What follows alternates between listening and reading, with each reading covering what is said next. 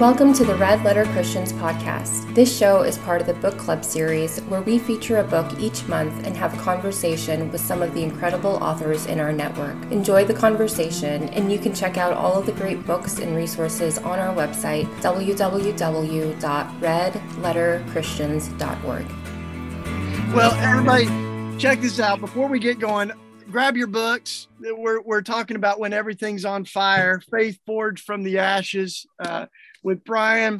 Uh, but before we get going, I just wanted to say that coming out of Easter and Holy Week, there were a string of executions, and a lot of you all have been really tuning into this. They were there was one uh, that happened in Texas, um, another one that was postponed in Tennessee, Oscar Smith. So we're still praying that that execution will be stopped.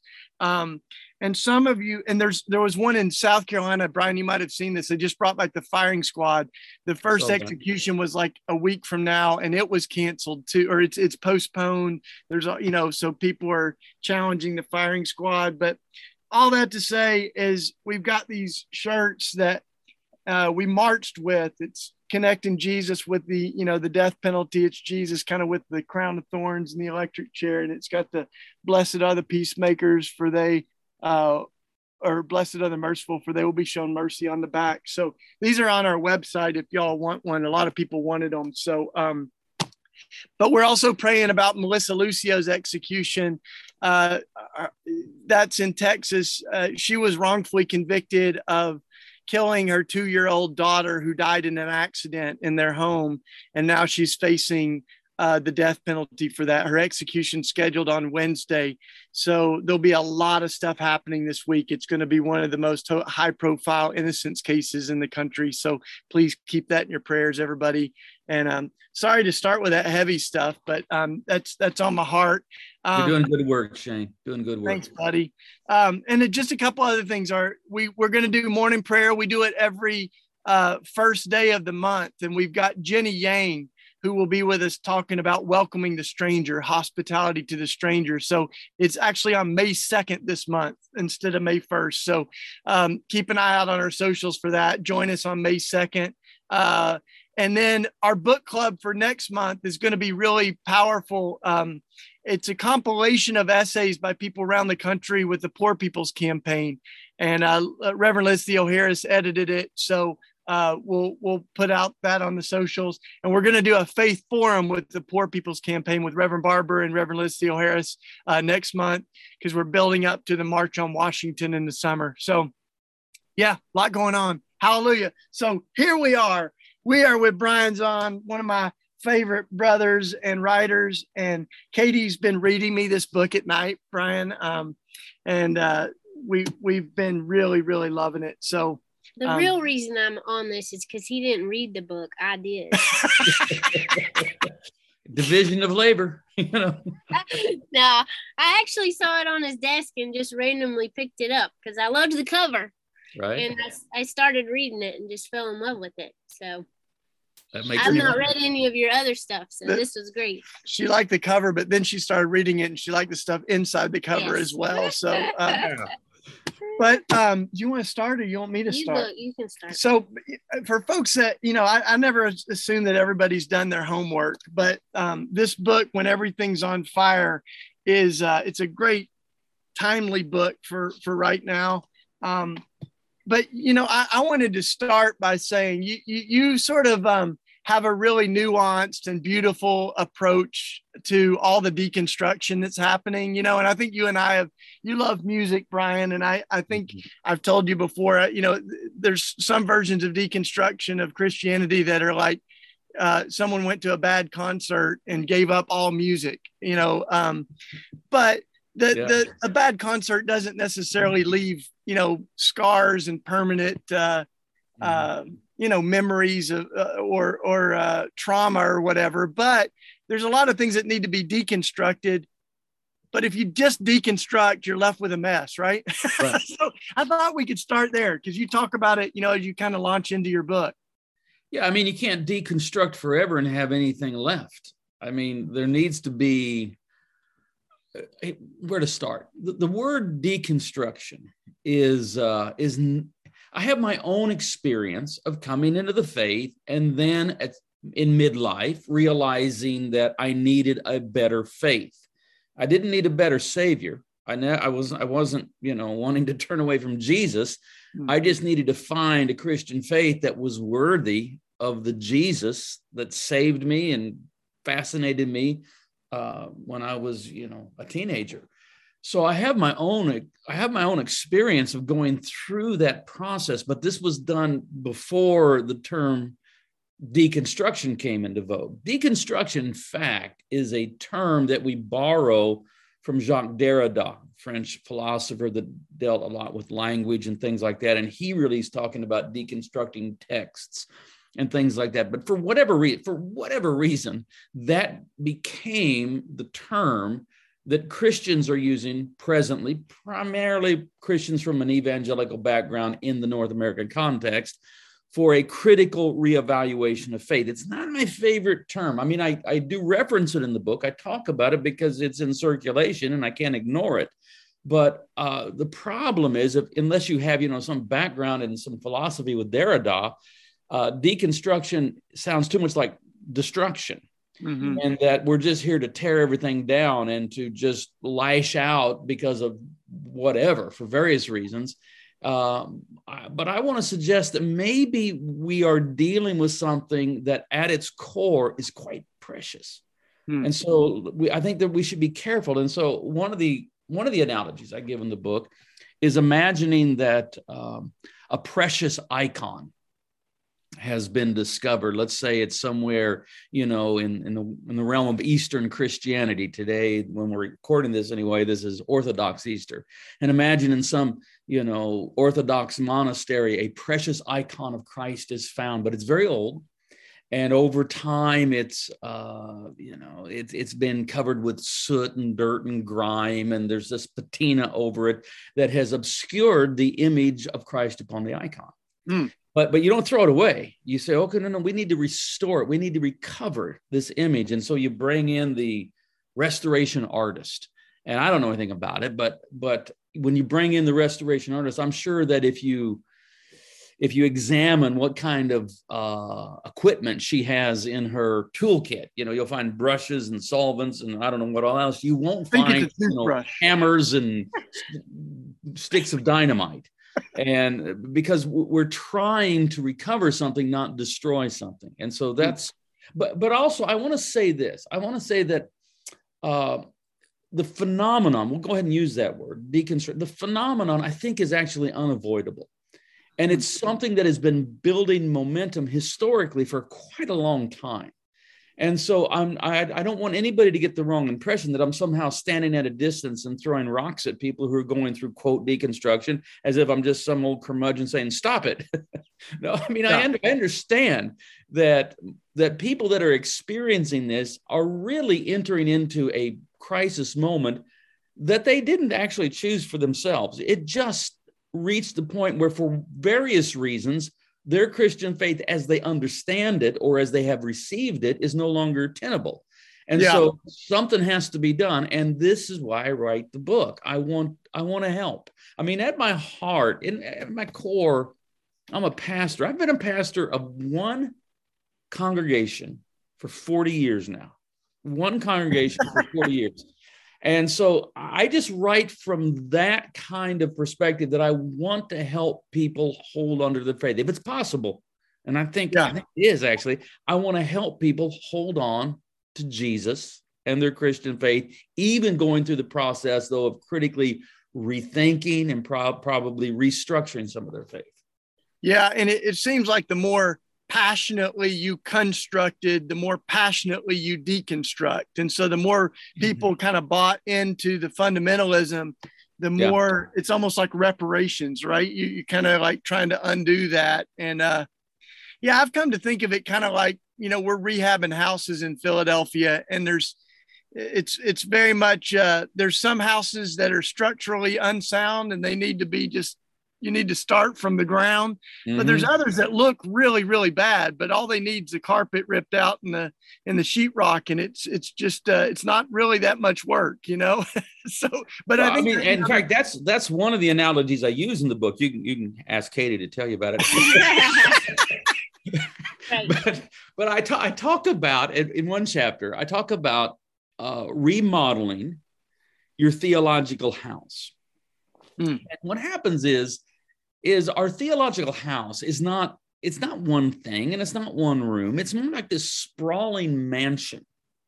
And so so there there are various rooms. When i began to go about 20 years ago through a through a i call it my water to wine journey. I I saw it as a very positive thing but i was i was having to jettison certain things along the way. Certain ways of understanding atonement certain ways of understanding you know, eschatology, those things really had to be uh, but so much remodeled that they were very unlike what they were previously. But other rooms, let's if you talk about a, a theological house having many rooms, I would say my Christology, yeah, that didn't really get changed. It maybe got visited more. Maybe I added some more I put a vase in the room or something, or put a chair yeah, yeah. or something. But so so wood stove. I, I think I think it's I think it's helpful to realize that that your Christian faith, your theology, how you think and speak about God is not one thing, it's many things. Mm-hmm. And you can remodel certain rooms, and some rooms you may take down to the studs, or some rooms you may take down to the foundation, but still you have this foundation and yeah. that you can hold on to that. And so I was able to get rid of a doom oriented eschatology that that really I didn't I didn't ever choose necessarily to believe all that stuff. It's just, you know, I come from the Jesus movement and I think of the Jesus movement mostly fondly. I think of it as, as something that was genuine and sincere and pure, but it came with baggage. And one of the more, uh, one of the one of the le- least helpful aspects of the of the uh, Jesus movement was it was its eschatology. You know, it's you know left behind, late great planet Earth. That was just that was just all around us. And so when I began to see that for what it was and how uh, contrary to actually the gospel of Jesus Christ it was, I was able to change, to renovate, to find something better, but not just say, okay, all of Christianity is a doom oriented eschatology. So I'm just going to get rid, I'm just going to quit being a Christian. I, I didn't do that. Yeah. yeah. And eschatology is not even a word that I think I've ever heard you say. And so this is another reason that, yeah, I, I think it's wonderful that Katie likes this book. And you all that are listening, if you don't uh, really use the word eschatology, you will still like the book. So yeah. you're gonna you're gonna. Get... I'm not seasoned in the in the uh, book club talk here. so I'm just gonna go right in with go the page number. Go in, baby. Because I have a specific question, which kind of is what you're talking about. I, I, got my book here. I may turn. I'll follow you on the page because okay. you don't always remember what you're right. Naturally. Well, on page 78, mm-hmm. this great excerpt from George MacDonald's book, and he's talking about a raven. Oh yeah, I love that. Yeah, and so you say, yeah, and like you were just saying we we all have to go on a spiritual journey because we're all born a long way from home. But you you say we think we are content in our settled certitude because we don't know what we don't know. Our ignorance is bliss. Our satisfaction is sedation. It, but then you go so god in his mercy sends us a raven a guide to help us find our way home. Do you think everybody gets a raven? Because it seems like not everybody gets a raven I know. I mean, I can't, I can't, I can't speak for God and say this is what God does. A, a little bit of background for those that may not have read the book, although it's a book club, so maybe you have. I don't know. But I'm borrowing from George MacDonald's fantasy novel Lilith, which I just dearly love. It is very strange. I, I will grant you that. But you have, and I'm gonna, I'm not gonna give it away but you have this man, Mr. Vane, who needs, he must go on this journey to really uh, become who he's supposed to be. And he sent this guide who sometimes appears as a raven, sometimes appears as an old librarian. Um, but your, your question is, do we always get a guide? I, I, I don't want to sound too, you know, like I'm, I just want to say it this way. I actually do believe Jesus when he says, seek and you'll find. knocking it'll be open, asking you'll receive.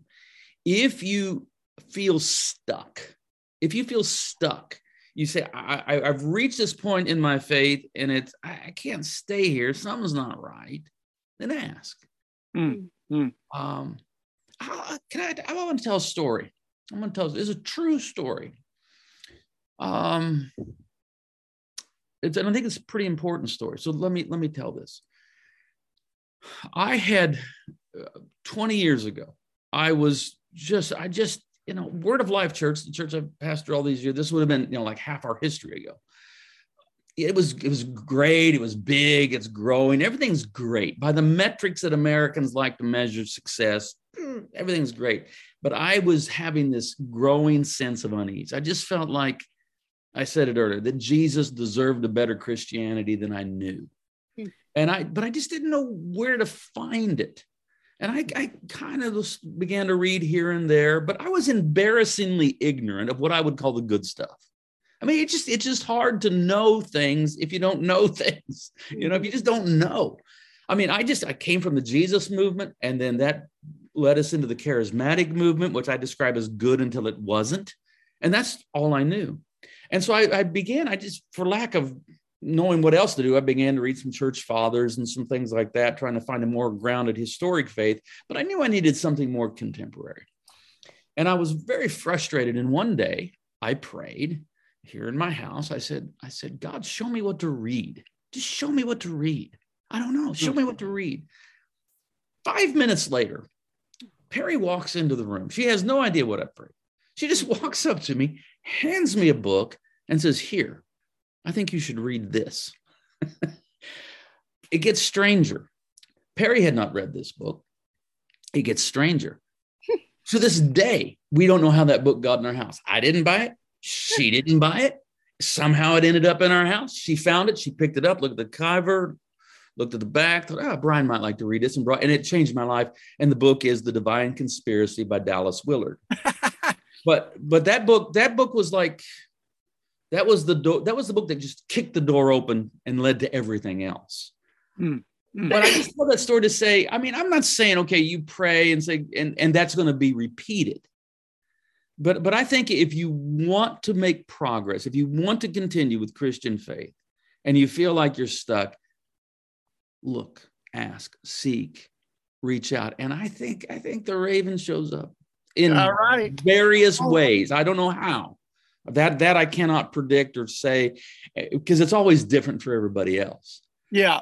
So but, but keep your eyes open and ask and pray. And I believe that I believe help will come. I really do believe that. Mm-hmm. we're going to go back and forth a little bit. Is that oh, okay? Okay. Okay. I um, think my so, questions are better, but you. Yeah. Okay. Ahead. Well, you can have two for my one. How about that?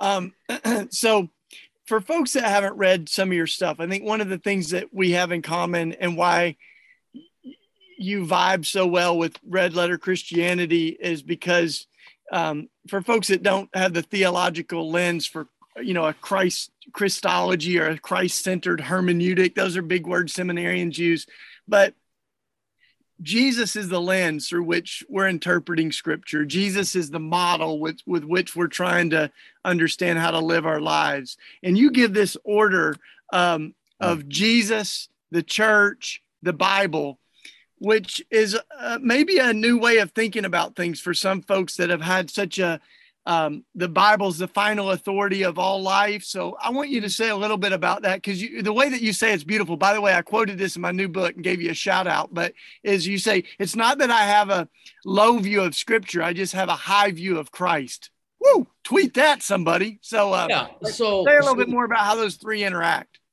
So imagine this scenario. Um, some guys at work and he begins to talk about Christian faith. And there's another guy at work that's maybe an atheist, maybe antagonistic. And he begins to push back and, and say, Well, why would you believe that? Why do you believe that? And our, we'll call our Christian friend, we'll call him Chris. That'll be easy to remember that. And Chris says, Well, because the Bible says. And the man says, The Bible. Why would you believe the Bible? You know, who believes who believes the Bible anymore? And uh, this throws Chris into a little bit of a crisis. And so he begins to think, well, why do I believe the Bible? And so he, he goes and he buys some, you know, apologetic books, you know, that defend the veracity of scripture. And he kind of bones up on it and he reads all these things. And then he comes back and and and he tries to then explain, oh, two weeks later to his atheist co-worker why he believes. Uh, that's that's a very perhaps common scenario, but I think it's I think it's misguided and I think it's disingenuous. Uh, we as believers believe because we've had our own experience with Jesus Christ. And so for me, it works like this uh, I came to faith in Jesus Christ because I encountered him. All right. So I, first of all, I believe in Jesus apart from any other su- supporting structure. I just believe in Jesus because I encountered him. All right. And so this is this, I call it mystical, call it whatever you like. Um, I, I, it can't be proven and it can't be disproven. I simply have had my own encounter with Christ. But this encounter with Christ is not completely unmediated. It comes about through the presence of the faithful witness of the church over 2,000 years. And so I go, oh, well, so it's the church that's that makes the knowledge and the revelation of Jesus possible to me. And so now I began to think, hmm, the church. And then the church comes and says, hey, wait a minute, BZ. Uh, did you know we have a canonical text? That is, we have a collection of spiritual writings that we have said you must engage with to fully practice the Christian faith. And so that's how the Bible becomes authoritative in my life. But it comes in it comes in third. First Jesus, then the church, then the Bible. The problem is with a lot of Protestants, because what happened with the Protestant Reformation, and yes, the Renaissance Catholic Church needed to be reformed because it was deeply corrupt, but what we got mostly was a divorce. And so we have a divorce of, uh, and so we have, you know, and when uh, divorces are ugly and they're messy, and if you got kids, you know, then there's custody disputes, and that's what happened. And so you have some that end up with Catholic mom and some that end up with Protestant dad. And in the divorce settlement, uh, that was the Reformation. Uh, Catholic mom really got most everything, and Protestant dad only got one thing. Protestant dad got the Bible. And God bless, God bless Protestant dad. He did a lot with the Bible, did good work with the Bible because it's all he had. But the problem is, in the end, Protestantism puts more pressure on the Bible than it can bear because it can't even account for its own existence. I mean, how, how did we get the scriptures? Did it just float down and we found it one day lying in a field? No, it's given to us by the church. And so, what I think the real problem, Shane, is when we become kind of uh, sloppy in our language and we don't make clear distinctions between Jesus, between, well, let's say, let, let, let's say Jesus, church, um, uh, Christianity and Bible. If we mix them all up and kind of treat them like they're the same, it leads lots of problems. Jesus is the Word of God, the Logos made flesh, crucified and risen. Okay, hmm. we got that. Jesus. The church is the community that gathers around Jesus, confessing He is Lord, seeking to follow Him. Okay, that's a church. Then you have Christianity. Christianity is the religion of beliefs and practices that the church develops over time. I know, I know, I know. All kinds of people want to say Christianity isn't a religion. Yes, as a matter of fact, it is. That's precisely what it is. And religion, as such, uh, is capable of producing good things and bad things, but Christianity is, in fact, a religion. Because if you don't say Christianity is a religion, then what is it? Well, then you end up saying things like it's well, you say sloppy things like it's a relationship, but no, that's that's that's what we have with Jesus. That's not Christianity. Christianity is the religion that develops over time by those that have come to confess that Jesus is Lord, and it's capable of growth and change and development. If you don't understand it as that, then you run the risk of saying uh, reckless things like, "Well, Christianity is is the truth, ultimate truth." No, Christians do not confess that Christianity is the ultimate truth. We confess Jesus is the truth. And then Christianity is in the process of understanding how the truth of Christ gets worked into the world and into our lives. And then finally, you have the sacred text within the Christian religion, which is the Bible. But you need to keep these things kind of separated and understand that okay the logos who is christ he is he he he is part of the triune god. He's immutable he doesn't change. Christian faith on the other hand uh, is capable of growth and development. That that saves us from this predicament that sometimes happens. Yeah. Um, if if you try to make the bible be more than it is then you end up fighting battles that one you don't have to fight and two you're probably going to lose. Because for example there's the embarrassment that the Bible never gives a categorical denunciation of slavery as an evil institution. Uh, mm-hmm. both testaments, Old Testament and even New Testament, more or less assume that slavery is just an inevitable institution. Now, if I want to defend the Bible, I can say that most of the time, or at least a good amount of the time when the Bible is addressing slavery. It's trying to mitigate the suffering. And I would even go so far as to say, especially in the writings of Paul, there's sort of a trajectory that you can discern there that'll lead you in the direction of abolition. But be that as it may, the Bible still says in the New Testament, slaves obey your masters. And so then we, you know, if we put too much pressure on the Bible, we feel like we have to defend that. And I've seen well meaning fundamentalist Christians forced into a corner saying, well, you know, sometimes there's good slavery.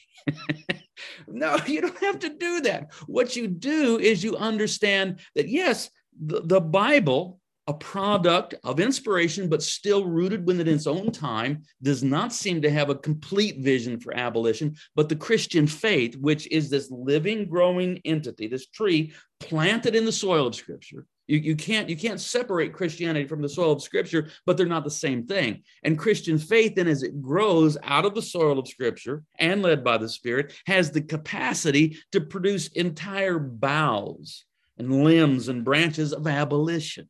So mm-hmm. Shane, I know you do a lot with you know the whole death penalty thing. And I know you're gonna you I'm sure you do every day. You run up against abolitionists that can show you the death penalty in the Bible. And so if, if you just equate Christianity and the Bible as the same thing, so, oh, I see I see death penalty in the Bible. So that must be what Christians are to believe. No, that is that is the soil of scripture out of which the christian faith grows and then we allow jesus to be the perfect revelation of who god is.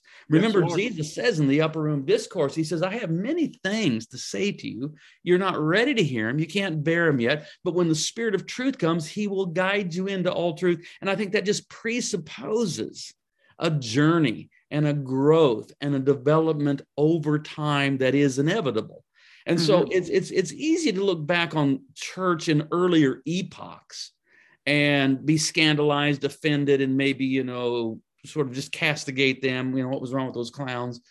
Uh, but I try not to do that because I then become very conscious of you know a church 500 years from now might look upon the church that I'm a part of now and think, well, what's wrong with those knuckleheads? Well, it's sometimes it's just really hard to know what you don't know. And so yeah. we just we stay on the journey because that was a long rant. I, am sorry I'm going so no, long. No, it's okay.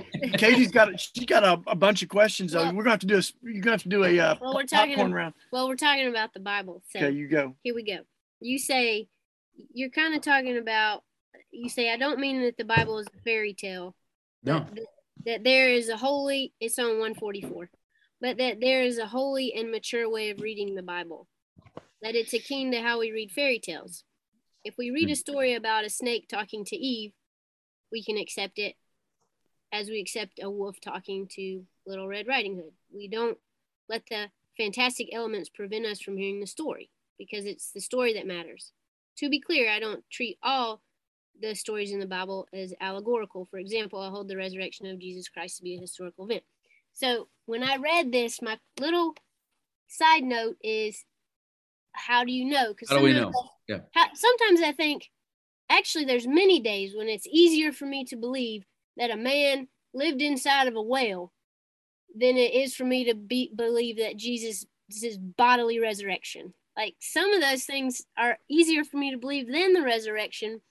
And yeah, I yeah, I can I am I allowed to add. So I also like the things that you you kind of seem i mean i know you well enough and i've read enough of your stuff that i know there's some things that you would say well that's a story you know like that that that didn't really happen that way whether you know it's the uh, uh, serpent in the Garden of Eden or the Jonah in the whale or whatever. But you know, it, it's a little bit subjective because Katie and I were on a trip uh, with a, a, bunch of theologian type folks, and um, someone mentioned Jesus coming back, and, and one of the folks kind of laughed and said, "Do you really believe that? Like Jesus is going to come back?" I'm like, "Yeah, I actually do believe that." You know, so you know, and there's people that you know, I mean, not not just Jesus seminar, but like there's a lot of um, liberal theologians that say, you know, the the resurrection is is a symbolic thing. You know, it wasn't necessarily a bodily thing. So anyway, that's just to add to what well, you're saying. Well, I,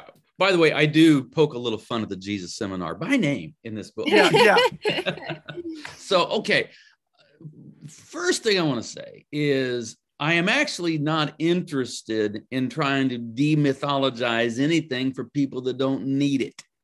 Hmm. Look, if you can go through life in a more or less literal reading of scripture and never be troubled by it, far be it for me to trouble you. I'm not here to do that. But the problem is, is I have to speak to a whole bunch of people at the same time. And and when you write a book, you know, you you have to decide, okay, who am I talking to here? Well, I'm kind of presuming that I'm talking to people that may already be at least in the neighborhood of a critical rethinking of faith. And so here's where I want to help people that that in other words, you don't have to believe in a literal. Eh, see, if, if you if you if you tie people down and say you have to believe whatever you you'd pick various things, you have to believe in a literal six day creation. You have to believe that every single animal was literally put on this boat and all of that or it's all false well that's that's a dangerous move because people may end up going, yeah, okay, then I don't believe any of it. So, what I think we need to do is, I think this is where, for example, the historic Christian creeds are important.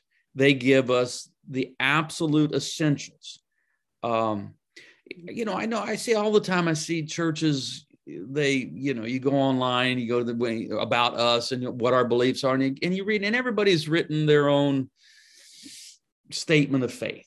And I, I don't want to offend anybody, but I just think that's just silly. Um, if you, what we do at Word of Life, it's the Apostles' Creed and the Nicene Creed. We just feel like, who are we to make up the faith? We don't get to make it up. We, it's received, all right. And so, so these creeds that are millennia old or centuries old, 16 centuries old, Apostles' Creed is older than that. Uh, we simply confess that. This is what we confess, and these are defining non negotiables for us.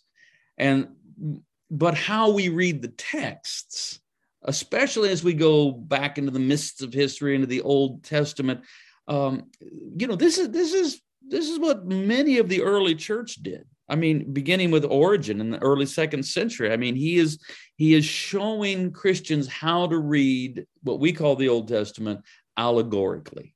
Mm-hmm. And so that's not a new move that in fact that that was that was a practice that was present in the time of jesus among jewish rabbis that then the early church leaders the early church theologians we call them the church fathers oftentimes uh, that is the primary way that they began to read the scriptures. And they were most interested in reading the scriptures in search of jesus. Because you know when the church first begins i mean we're talking pentecost we're talking in first century all that. Uh, what they have as for scripture is is what we would call the old testament. They just call it the bible or the scriptures. And so they go looking for jesus everywhere. Mm-hmm. and I, I, think that's really healthy actually. Yeah. Uh, we, we, we we don't really read the bible. We shouldn't as christians read the bible as okay we'll just start off and we'll just you know we're going to read three quarters of the book before we even get to jesus uh, no, Jesus is the Alpha and the Omega, the first and the last, the beginning and the end. And so we start not with the Bible, we start with Jesus. And we, we understand the gospel message that Jesus Christ was crucified, buried, raised again on the third day. That's the core of our faith. And then we start reading, but we never let go of that. Otherwise, what happens is, is you find people using portions of the Old Testament to try to countermand what Jesus taught Well, this is red letter Christians. What he taught, you know, on the Sermon on the Mount. I mean, I don't know how many times I've been preaching from the Sermon on the Mount, and then somebody afterwards will say, "Yeah, but Joshua went and killed all those people," and yeah. and and so you do run into problems. I mean, I'm not. I don't want to create problems for people, but they're there. I mean, you're reading in Second Samuel, and and you read that God commanded Samuel to tell King Saul because of what the Amalekites did several centuries earlier, that Saul and the armies of Israel were to go kill. And it, it, it says men, women, children, and babies. I mean, I mean, that's in the text. Okay. That's what it says. And so, woo, kill men. Well, okay, you know, you're in battle and men kill one another. I guess, you know, that's kind of par for the course. Women, eh, we're not so keen on that. Women, but children, babies, that's what we call war crimes or genocide. You know, that's just, you no, you can't do that. And yet the text says that God told Samuel to tell Saul to do this. Again, I, I'm, I know that I'm being provocative here, but here's the question Would you kill babies if God told you to? Mm-hmm. now, there's only one correct answer to that question. The answer is I'm not killing babies no matter what. I'm just not going, but that creates the problem. So, do you claim a, a, a superior morality to what we find in Second Samuel 6? Well, perhaps. But here, here is your, your options are very limited. One, you can question the morality of God. You could say it that way that that ordinarily people shouldn't kill babies you know but if god tells you to do it you can suspend the ethical and then it's permitted. That's one move people can make. It's a very danger i don't do that. I my conscience won't allow me to first of all and secondly it's a dangerous move because you never know that leaves the door ajar for further uh, atrocities. Well god told us yeah. to do okay so if you can't question the morality of it you can you can question the immutability of god. That's a fancy term for god doesn't change. Maybe god has changed. Maybe the god used to do that but over time he changes and now god doesn't do that anymore. We hope. I i'm I, you have to understand i'm actually very orthodox. I mean I know my critics don't believe it, but I I'm just like really an orthodox dude as far as like I, I'm not progressive. I'm really not, especially theologically. I'm just not. Um, I, I actually believe what the church has always said that God is immutable, that God doesn't change. So if, if you can't question the morality of God or the immutability of God, what does that leave? It, it the only other option is we have to question how we read scripture and especially the Old Testament. What I'll say is the Old Testament is the inspired telling of Israel's story of coming to know the living God, but always remember it documents a journey. And over time, the assumptions are made, and don't depart from the journey or don't camp at one point of the journey until you get to Jesus. Because what the, the one thing that, if we want to talk about the infallibility of Scripture, the one thing the Bible I know does infallibly is point us to Jesus. And yeah. so the Bible never asks us have, to have faith in the faith in the Bible. The Bible resolutely points us to Jesus and says, believe in him. And, and Jesus himself says that. He said, yeah. You search the scriptures because you think in them you have eternal life, but they are that which bear witness of me, but you won't come to me that you might have life. And I read that in the Bible. Yeah. have your book reminded me a lot of Rachel Held Evans' book, Inspired. Have you read that book? I have, yes. Yeah, there's a very similar idea, and she talked about the rabbis turning the texts turn it. Yeah, we like we we, we communicated a lot in private. Yeah. You know, little yeah messages and yeah, kind of help it's one similar another. idea, like turning it and looking at it and see what everything is in there. You just turn it and look at it differently. But I, I do want to stress, I'm not out trying to be just a provocateur to because I see people that do that. I don't mm-hmm. want to trouble somebody about how they read the Bible, but if they begin to have trouble, I want to help them. Yeah. Hey, I'm, I'm going to ask you this from this is Jeff on Facebook. Thanks for joining on Facebook, Jeff, and anybody on YouTube too. I think we got you over there. And uh, but Jeff, uh, he starts by uh, saying that your your work has meant a lot to him over the years in the deconstruction and reconstruction of his faith. And um, he, he's asking about the the um, prophecy that the kingdom will come uh, and and that um, God's shalom did not occur in that generation in the way that many people thought. And so he, Jeff said he kind of spiritualized it, and you know the kingdom's coming in a r- real general way. But uh, at, at a certain point, you just go, no, they they actually thought the end was coming in their generation, or it seems pretty clear that that's what the Gospels were saying, mm-hmm. and that didn't happen. So how, how do you kind of move on from that? A couple of thoughts. First of all, I think you're absolutely right that um, if you read First Thessalonians and First Corinthians, these are believed to be the earliest epistles of Paul. Um, it's it's clear to me that he believes the return of the Lord, the parousia, the appearing of the Lord, and the summing up of all things is imminent. Like, I mean, you know, don't don't even worry about getting. If you're married, stay married. If you're not married, don't you be getting married. It's you know because it's all coming. But it doesn't happen, as clearly we know. Uh, but but those are also early epistles of Paul. As you get into you know the later epistles some you know i don't want to get too scholarly but you know some will question whether these are authentic pauline epistles. I actually think they are.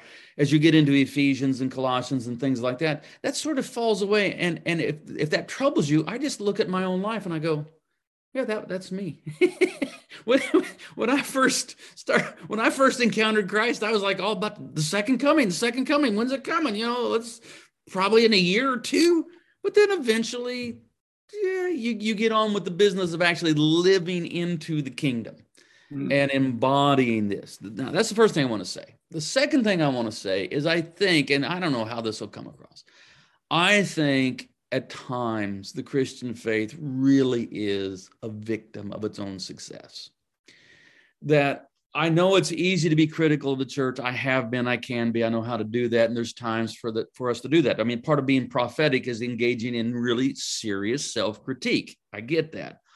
On the other hand, um, there's so much that we take for granted. For example, people talk all day long about uh, human rights. Human rights. Where does that come from? That is actually a product of the church's witness over centuries in Western society. I understand that there's still, you know, atrocities, but at least we can call them atrocities today. Uh, there was a time, you know, when the when the empires, Roman Empire or whatever, you know, would just go and rape, pillage, and plunder, and we just call it that's the way the world is, pal. Uh, Christianity has moved the world in a much more humane direction. Moved, at least we know that, that things like kindness and humility are supposed to be regarded as virtues. And this was not something that was necessarily assumed in the pre Christian Greco Roman world.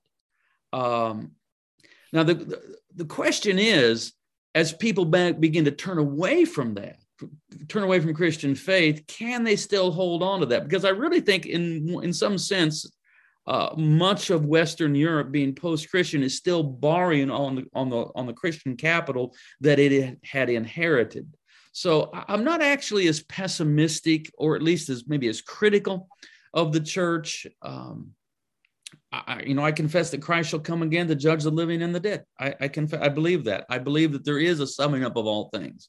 Mm. Uh, how it happens exactly, I don't know. When it happens, I don't know.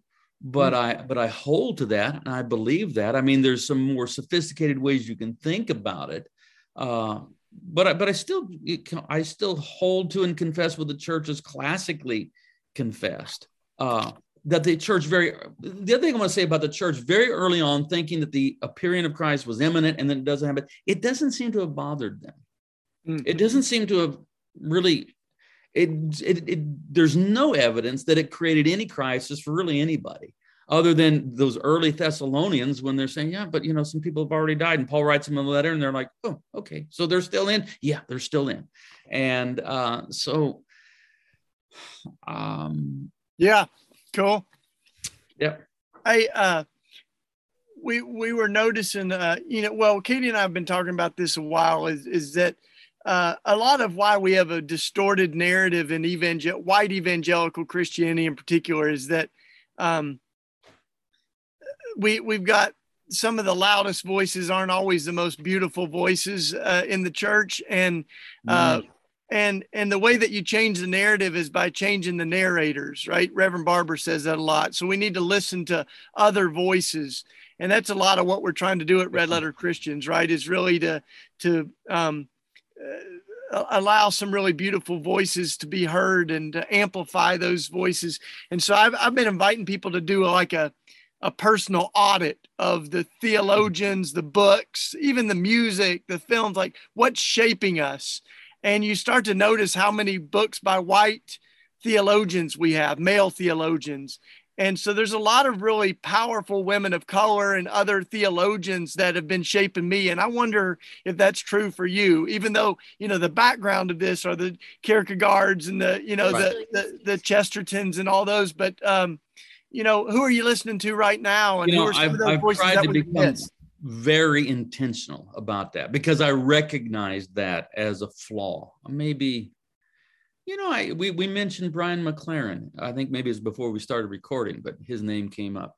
And he was the first person to sort of just say, Hey, BZ, you know, you might want to and, and you know, if you're not, if you don't be if you're not intentional about it, then you know you're not going to do it so right now i'm working on a book called uh, the wood between the worlds it's a it's a book on the cross you see how the wood between the worlds and i'm really wanting to borrow a lot especially from james cone and, uh, and particularly his book uh, cross and the lynching tree but just some general work too.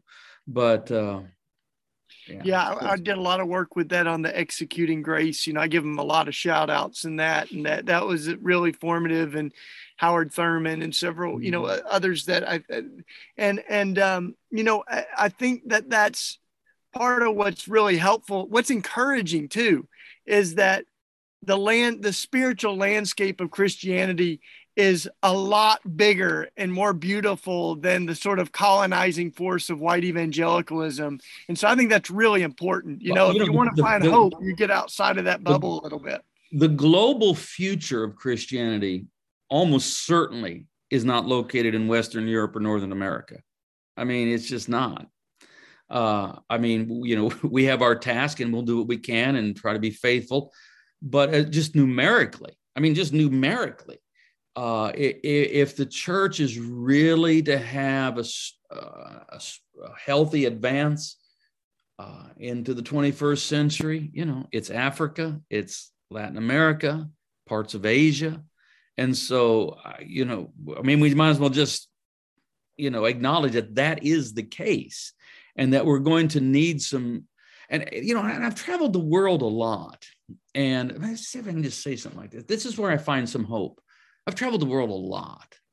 And so, and I've tried to mostly be with, uh, with you know indigenous leaders you know I, I haven't done much work with with missionaries i'm not against that i'm just saying that when i go to india i'm with indians you know i go to nigeria i'm with nigerians that's who invites me and that's who i work with and you, you i've seen this i've seen this pattern anecdotally but i've seen it a lot where you have first generation converts. I'm thinking in India right now mostly, but other places too. Yeah, I could think in Latin America too, where you have these really kind of pioneering spirit, zealous leaders that against all odds and amidst persecution plant churches, but then they become very committed to education. And so they, they are they don't have much theological or maybe no theological education themselves. They just they're just called by Jesus and do what they can. But now, now, now their children and their grandchildren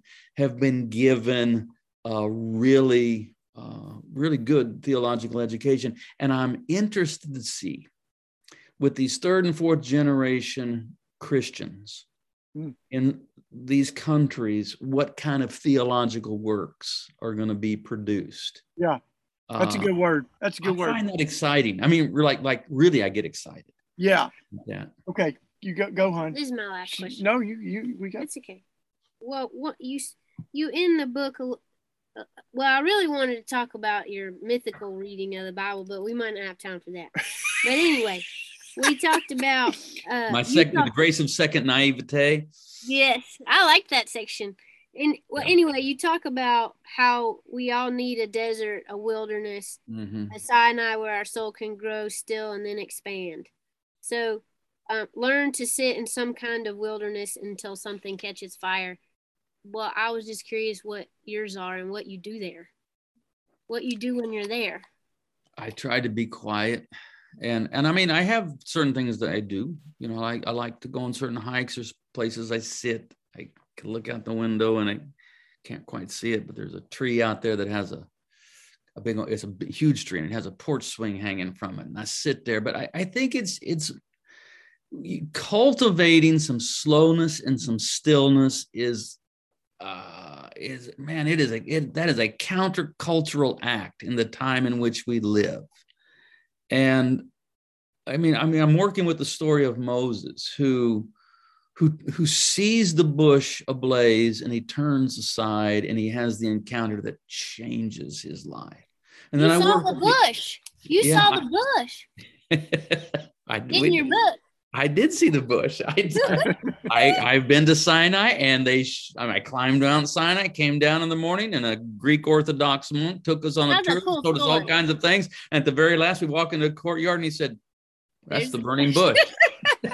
and I went, "Really?" And he was he was just very matter of fact. Yeah, it's a burning bush. I mean, why do you think we built our monastery here? That's it and and so I've thought about that, and what I say in the book, and I believe it. I mean, is it the burning bush? Of course it is. It's the burning bush, just like that sycamore tree right there is the burning bush. If we can just, and if we can just find that place in our soul where we begin to open up and realize that it's all a wonder, it's all a miracle, it's all the gift of God, and we are right smack dab in the middle of it. And so we mm-hmm. begin to, you know, we move towards every bush is ablaze with the glory of God. But it, it, it starts with at first recognizing there are some sacred places and Mhm. trying to inhabit, whether it's a, a sacred place recognized, you know, in a kind of an ecclesial sense, or whether it's just you suddenly discover, did you know that little pond in the park by our house? I found that that's holy ground for me. Hmm. And I go there and I see the ducks or whatever, and, I, and I'm quiet and I sense the nearness of God. If you find some places like that, lean into them. You know, the Celtic Christians talked about thin places, places where, you know, sort of the separation between heaven and earth is very thin. And I, I think you can find those places again if you look for them and you'll find them. And then once you've found one, visit it, stay there, spend time there, uh, schedule it and say i'm going to have some time and and don't don't try to manufacture an experience just go pray a little bit and then just sit just Yeah. be Katie's good. She's she's good at the, the finding the thin places, aren't you? I guess. Um, you got another one? Would you got a? Well, they won't- not that we can do at the end. Well, I was going to ask you about this because you you tell you a couple of really beautiful stories of. It almost feels like the the Holy Spirit's uh, uh, intervention in different moments. The one on the train where you meet the guy and you both have a, what is that it? was The, a great brother- story. his Brother his name is you you. and- and and and it it doesn't come across in writing but if i tell the story you know uh, i was with you on the train in paris in paris on the day that Derrida died and you can play with it a lot but yeah, yeah. That's a great story. But I mean, it, it- uh, do you do you still believe in sort of miracles? Do you believe in the Holy Spirit intervening? You got that charismatic side of you still, huh? Yeah, you know, and I kind of wanted to recover that. I mean, I Yeah. think I needed to walk away from it for a time because it had become unhealthy. I mean, you know what I'm talking about prosperity gospel and religious nationalism. I mean, the charismatics have done that. Whew, Oh, you know, and so I, I needed to depart from that world, and I did. But now I recognize that they had a, an instinct that is really precious, and that is that God can be experienced and that the spirit of god the holy spirit wants to to baptize us and wants to make the mystical normative. And that's one of the things i talk about in the book how yeah. but and i use the word mystical because i think it has more punch than spiritual. But i understand it i understand it's a problematic word. But by by by a mystic, we simply mean uh, someone who seeks and at some level attains an experience with God. Yeah. And that is intensely, not only is it biblical, the Bible just sets it forth as normative. It's kind of, it's, the Bible seems to assume that people will experience God. And ever since Descartes, the Enlightenment, we've been kicked upstairs inside our head and we're all up here in our head. And I want to call people kind of back down into the heart into the hearth room where there's a wood burning stove and, and you sit with Jesus and begin to experience um, the, the real presence of Jesus. I just I'm not going to I'm not to say who the author was. I just finished reading yet another uh, kind of you know quest for the historical Jesus, historical critical would be in the universe of the Jesus seminar book. And you know what, Shane, I'm done with them. I've decided I've decided I've read enough of those for one lifetime. yeah. I, I've I've learned some things, and I'm glad that I have learned them.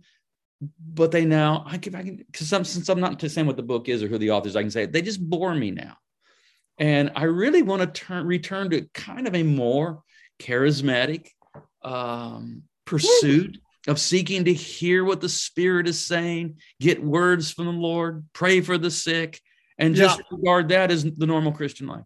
Yeah, hallelujah. You're speaking my language there. Hmm. There's a, there's a lot of that. I mean, there's a lot of that in the, um, you know, I, I think there in when I go internationally, there's a, a healthier mm-hmm. fusion of that. And in the historic Black Church and AME Church, like yeah. in some of the Pentecostal worlds I'm in, it's not as wacky as some of the. Well, I won't mention names either, but you know, yeah. But uh, Here's I what it. I found that that people are actually way more open to this than we tend to think. Yeah. Mm-hmm. That, that if you if you will if you have your own experiences in God, if you if you will tell them honestly and humbly, not in a sense of trying to impress somebody or use it as a way to manipulate people, they're interested because most people really want and, unless they're like a card carrying committed angry atheist you know of the fundamentalist evangelical variety of atheists.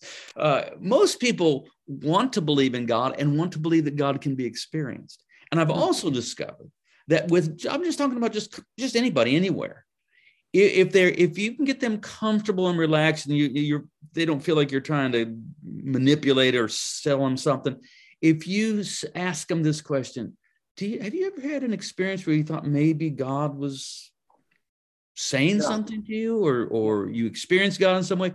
Most people actually have something to say. Hmm. And it's, yeah, there was just, and they'll tell you a story or two if they're you know comfortable and relaxed so I, think we've been conditioned for whatever reason in this long run through the enlightenment and modernity i think a lot of christians in the west have been conditioned to be embarrassed and yeah. be kind of defensive and uh and have maybe intentionally or unconsciously but made Christianity more cerebral and intellectual and academic than it really ought to be. Yeah, yeah, that's right. I think it's part of why I like Mother Teresa. She's got that simplicity about it, but there's mm. also the wonder in the sense. I mean, she believed in miracles. You know, she told some stories of uh, miracles, and um, anyway, that charismatic Catholic fusion world, liberation theology, and mm-hmm. Holy Holy Ghost. Woo! That's what I'm up for. It's been an hour. It's been a great hour. We've been talking uh, when everything's on fire.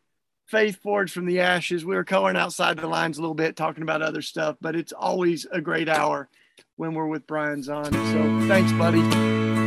We hope you've enjoyed this special Red Letter Christians Book Club conversation. The loudest, most prominent voices representing Christianity in America haven't always been the most beautiful or faithful voices. We know that the way we change the narrative is by changing the narrators. We are committed to amplifying the voices of people who are dedicated to Jesus and to justice. So thank you for listening to the Red Letter Christians podcast, where we are aspiring to live as if Jesus meant the stuff he said.